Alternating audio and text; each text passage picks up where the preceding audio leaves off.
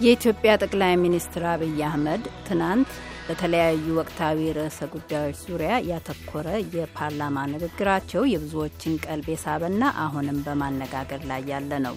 ህዝቡን ይቅርታ ጠይቀን ይቅርታ ተደርጎልናል ያሉትን ድርጅታቸውን ገዢውን ኢህአዴግ ተጠያቂ አድርገው በትጥቅ ትግል የተሰማሩ ሶስት ድርጅቶች ጦርነት ዋጋ የለውም፣ ሀሳባችሁን ቀይሩ ሲሉ ጥሪ አሰምተዋል። ጉዳዩ ከሚመለከታቸው ታዲያ ሁለቱን አግኝተናል። የኦሮሞ ነጻነት ግንባሩ ሊቀመንበር አቶ ዳውድ ኢብሳንና የኦጋዴን ነጻነት ግንባር የኮሚኒኬሽንስና የስራ አስፈጻሚ ኮሚቴ አባሉን አቶ ሀሰን አብዱላሂን በስልክ አነጋግረናል። አሉላ ከበደ ነው ሁለቱን ያነጋገራቸው።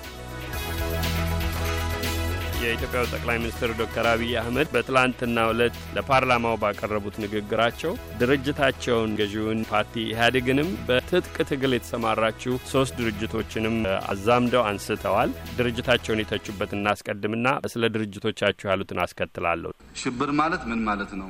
አሸባሪ ደግሞ ማን ነው? ያተረፍነውስ ምንድን ነው? ሁሉን ነገር ሙሉ አድርጎ ማየት ያስፈልጋል። ሽብር ስልጣን ላይ ለመቆየት ይህ ህገ መንግስታዊ በሆነ መንገድ ኃይል መጠቀምን ይጨምራል። ሽብር ስልጣን ለመያዝ አላግባብ ኃይል መጠቀምን ይጨምራል። ማንም ይሁን ማን ህገ መንግስትን ማክበር አለበት የሚል ህሳቤ መያዝ ያስፈልጋል። መንግስት ስንሆን ኃላፊነት የሚሰማን መንግስት ስንሆን ደግሞ በታድሶ ጊዜ በዝርዝር እንዳየ ነው የዚህ ጉዳይ መዛነፍ ኃላፊነት መውሰድ ያለብን እኛንን ብለን እነሳ ይገባል። ጠቅላይ ሚኒስትሩ ካደረጉት ረዘም ያለ ዝርዝር ያለው ሀሳብ ቀንጨባ አድርገን የወሰንነውን ነው ያሰማናችሁ። በአሸባሪነት የተፈረጁ ተጠያቂ የሆኑ ኃይሎች ለምን ይፈታሉ በሚል አንዲት ፓርላማ አባል ላቀረቡላቸው ጥያቄ ነው ይሄን መልስ የሰጡት። በቅድሚያ ይሄን ሀሳብ በራሱ እንዴት ትመለከቱታላችሁ? አቶ ዳውድ እርሶን ላስቀድም። አዎ እኛ እንደምንረዳው ዶክተር አብይ በትክክል እዚህ ላይ እንዳስቀመጠው መንግስታዊ አሸባሪነት ስቴት ቴሮሪዝም ኢትዮጵያ ውስጥ ላለፉት አርባ አራት አመታት የኢትዮጵያን ሕዝብ ያሰቃየ ነው። ላሉት የትጥቅ ትግሎች ዋነኛው ምክንያትና ዋነኛው ሰበብ ይሄ ነው። ወደዚህ ወደ ሀያ ሰባት አመቱ ከመጣን ደግሞ በአስራ ዘጠኝ መቶ ዘጠና ሁለት ጀምሮ በየጊዜው ወደ ትጥቅ ትግል የገቡ ኃይሎች አሉ። መጀመሪያ ወደ ትጥቅ ትግል የገባው የኦሮሞ ነጻነት ግንባር ነው። ሰበቡ የኢፒአርዴፍ መንግስት በዛን ጊዜ ፕሬዚደንት መለስ ዜናዊ ናቸው የሚመሩት የሽግግሩ መንግስት ፕሬዚደንት። በሳቸው አፍ ጦርነት ነው የታወጀው። ያ ጦርነት በእኛ ላይ ነው የታወጀው። ይሄ ነው ሰበብ ሆኖ ወደ ትጥቅ ትግል የመለሰን። ይሄ ሰበብ ቀጥሎ ሌሎችም ድርጅቶችን በከፍተኛ ደረጃ የነካና ወደ ትጥቅ ትግላቸው ያስገባ በየደረጃው ነው። የኢትዮጵያን ሕዝብ ደግሞ የተዋቀረ የመንግስት ሰራዊት፣ የመንግስት የታጠቀ ፌዴራል ፖሊስ፣ የአካባቢ ፖሊስ እንዲሁም ደግሞ የደህንነት መዋቅር በኢትዮጵያ ሕዝብና በተለይ በኦሮሞ ሕዝብና በሌሎችም ጭቁን ሕዝቦች ላይ በጣም አስከፊና ግፋዊ እርምጃ ሲወስዱ የነበረ ነው። ለትጥቅ ትግሉ ይሄ ዋነኛው ሰበብ ነው። በዚህ እናምናለን። መልካም። አቶ ሀሰን እርሶስ እንዴት ተቀበሉት ይህን ንግግራቸውን? የኢትዮጵያ ጠቅላይ ሚኒስትር ዶክተር አብይ አህመድ ትናንትና የተናገሩትን ንግግር በጣም ደስ የሚልና ታሪካዊ ንግግር ነበረ። ከአሁን በፊት በኢትዮጵያ ያልታየ እና በጣም ነው የተቀበልነው እና ለወደፊቱ በተግባር የሚታዩ ጉዳዮች ናቸው እና አቶ ዳዊት እንዳሉት እኛ ትግሉን ፈልገን ሳይሆን የተገፋፈንበት እና የኢትዮጵያ መንግስት ህዝቦቻችንን ጦርነት አውጆ በእኛ ላይም ጦርነት አውጆ ከዛ በኋላ ነው በጦርነት የኢትዮጵያን ሽግግር መንግስት ትተን መሳሪያችን አንስተን ህዝባችንን ከተለያዩ ቡድኖች ለመከላከል መሳሪያ ያነሳ ነው። በኢትዮጵያ ውስጥ እንደሚታወቀው ያው ብዙ ችግሮች አሉ። ይህንን ችግሮች ደግሞ ዶክተር አብይ አህመድ እንደጠቀሱት የኢትዮጵያ መንግስት እናስተዳደራቸዋለን የሚሉትን እንገዛቸዋለን የሚሉትን ህዝብ የበደሉ የገዙ የገደሉ ያሰቃዩ ስለነበረ ያን መፍትሄ የሚገኝለት ከሆነ በጣም ጥሩ። እኛ ያንን ነበረ የፈለግነው። ያን አሁን ካወቁ በደንብ ነው የምንቀበላቸው። መልካም። የኢትዮጵያው ጠቅላይ ሚኒስትር ዶክተር አብይ አህመድ የገዛ ድርጅታቸውንና መንግስታቸውን ትክክል አይደለም፣ ህዝቡን ይቅርታ ጠይቀናል፣ ኃላፊነት እንወስዳለን ብለው ያን ይቅርታ ግን በተቃውሞ ጎራ ለተሰለፉም በኃይል ጠመንጃ ላነሱም ሊሰጥ ይገባል ሲሉ በቀጥታ በትጥቅ ትግሉ ለተሰማራችሁ ድርጅቶች የሰጡን አስተያየት እናስከተል። ይህ ሲባል ግንቦት ሰባት፣ ኦነግ፣ ኦብነግ በዚሁ አጋጣሚ ጊዜ ያለፈበት ፋሽን ነው፣ ውጊያ አቁማችሁ ነው፣ አይጠቅምም። ዶክተር ብርሃኑ ነጋ እኔን ገለው ወይም አስገድለው ስልጣን መያዝ፣ እኔ እሳቸውን ገድዬ አስገድዬ ስልጣን ላይ መቆየት፣ ሁለቱም ጊዜ ያለፈበት አሮጌ ፋሽን ነው። ለኢትዮጵያ ምንም አያስፈልግም። ጥይት ማባከል ጠቃሚ ሀሳብ አይደለም። ጠቃሚ ሀሳብ አይደለም። ጊዜ አልፎበታል። ጠመንጃ ማንሳት፣ ኢትዮጵያ ላይ ጥይት መተኮስ አይጠቅምም ነው ያሉት ጠቅላይ ሚኒስትሩ። ራሳቸውን ተጠያቂ እንዳደረጉት እናንተንም ያደርጋሉ። ዛሬም ያምናሉ። በትጥቅ ትግል መቀጠል አለብን ይላሉ። ዋነኛው ነገር አሁን እንደ ዶክተር አብይ አቀማመጥ የትጥቅ ትግል ፋሽን ነው ብሎ መናገር የእኛን አባሎች የእኛን ሕዝብ ወጣቶች ያስከፋ ነው። ለምን ወደ ትጥቅ ትግሉ የገባንበትን ምክንያቶች መጀመሪያ ዘርዝሬያለሁ። ዋነኛው ኢትዮጵያ ላይ የተዘረጋው ስርዓተ መንግስትና በሱ ስር ያሉ የሚጠቀምባቸው መዋቅሮች በጣም ጨካኝ የሆኑ ኃይል ይዞ ነው የኢትዮጵያን ሕዝብ ሲጨፈጭፍና ሲገል የከረመው። ይሄ መዋቅር አሁንም እዛው አለ።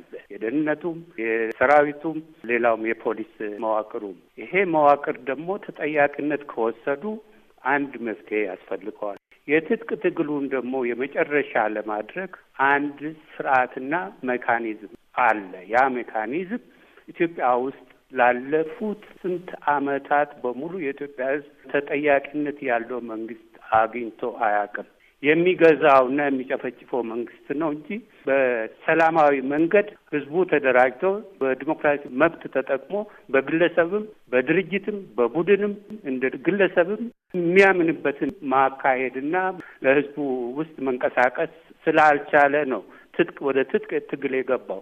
በድሮ ጊዜ እንደዚህ አይነት መንግስትን የተቃውሙ ሽፍቶች፣ ወንበዴዎች፣ አገር ገንጣዮች ይባላሉ። አሁን ደግሞ ፋሽን የሚባል ነገር መጣ። ይሄ መፍትሄ አይሆንም። ይሄንን በውስጣቸው ቢያዩ ጥሩ ነው። ይሄ መፍትሄ አይደለም፣ ጊዜው ያለፈበት የሚለው የተነሳንበትን ዓላማ በአግባቡ ከግምት የሚያስገባ አይደለም ብለው ተችተዋል። እርስዎ ግን ለረዥም ዓመታት በትጥቅ ትግል እንደቆየ ቀደም ብሎ ያቀረቧቸውን ወደ ትጥቅ ትግል ያስገቧቸውን ምክንያቶች በዘረዘሩበት መንፈስ መቼ ነው የትጥቅ ትግሉን የምታቆሙት? ምን አይነት ሁኔታዎች ናቸው ለዛ መሰረት የሚሆኑት? በጣም ጥሩ።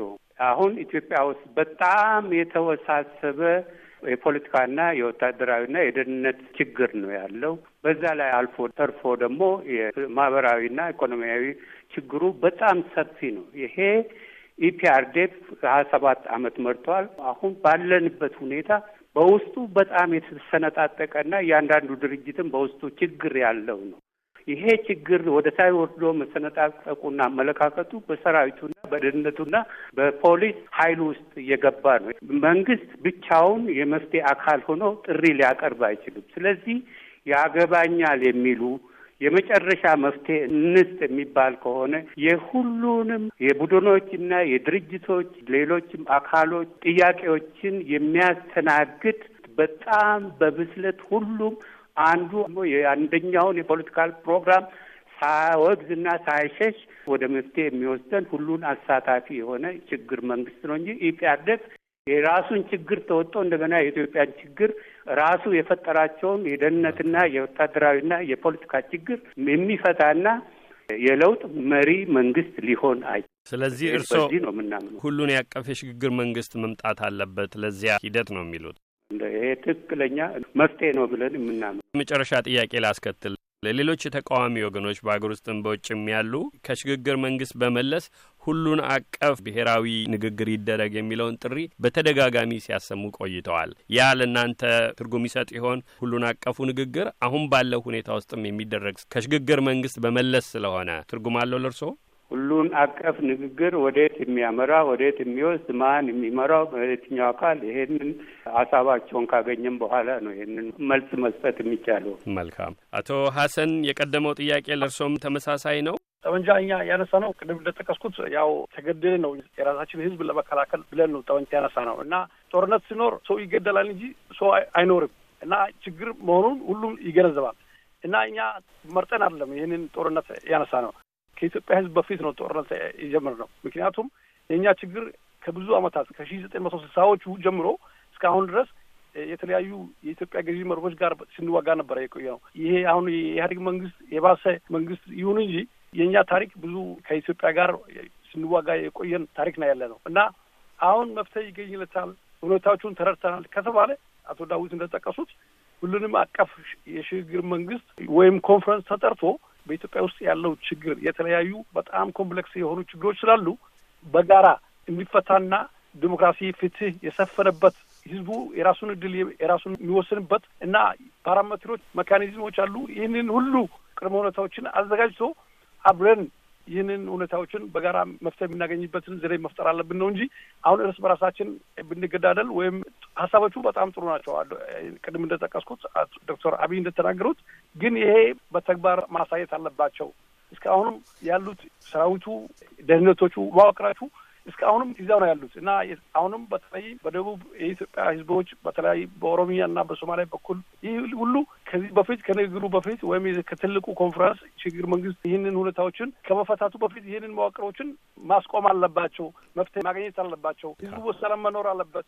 ከድርድሩ በፊት ሰላምና ፍትህ መኖር አለበት። እኛ ደግሞ እንደ ድርጅት ከአሁን በፊትም የኢትዮጵያ መንግስት ጋር በተናጠልም ተነጋግረን ነበረ፣ ተደራደረንም ነበረ፣ አልተሳካም። ምክንያቱም ድርድር እኮ ሲኖር የሁለቱ ፓርቲዎች ዝግጁ መሆን አለባቸው።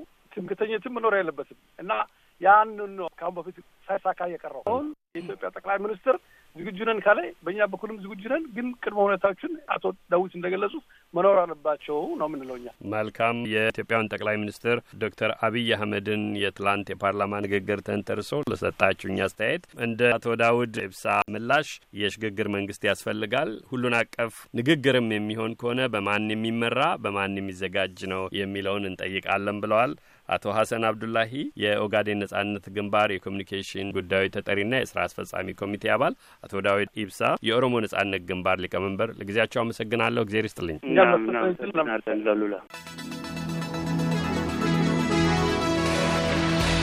አድማጮች በጠቅላይ ሚኒስትሩ ንግግር ስማቸው በምሳሌ የተነሳው ዶክተር ብርሃኑ ነጋ የሚመሩት አርበኞች ግንቦት ሰባት የሰጠውን ምላሽ በስልክ መስመር ጥራት መጓደል በድምፅ ማቅረብ አልቻልንም። ሆኖም የድርጅቱ የውጭ ግንኙነቶች ኃላፊ አቶ ነአምን ዘለቀ በሰጡን አስተያየት ድርጅታቸው የትላንቱን የጠቅላይ ሚኒስትሩን ንግግር ዝርዝሩ ሳይገቡ በአዎንታዊ መቀበሉን የአስቸኳይ ጊዜ አዋጁን መነሳትና የአመራር አባላቸውን የአቶ አንዳርጋቸው ጽጌንና ሌሎች የፖለቲካ እስረኞች መፈታት ጨምሮ አዎንታዊ ላሏቸው እርምጃዎች በአጠቃላይም በሀገሪቱ እየተካሄደ ያለውን ለውጥ ይሁንታውን እንደሚሰጥና በአንጻሩ ታይተዋል ያላቸውን የቅልበሳ ሙከራዎች በጥንቃቄ እየተከታተለ መሆኑን ገልጠዋል።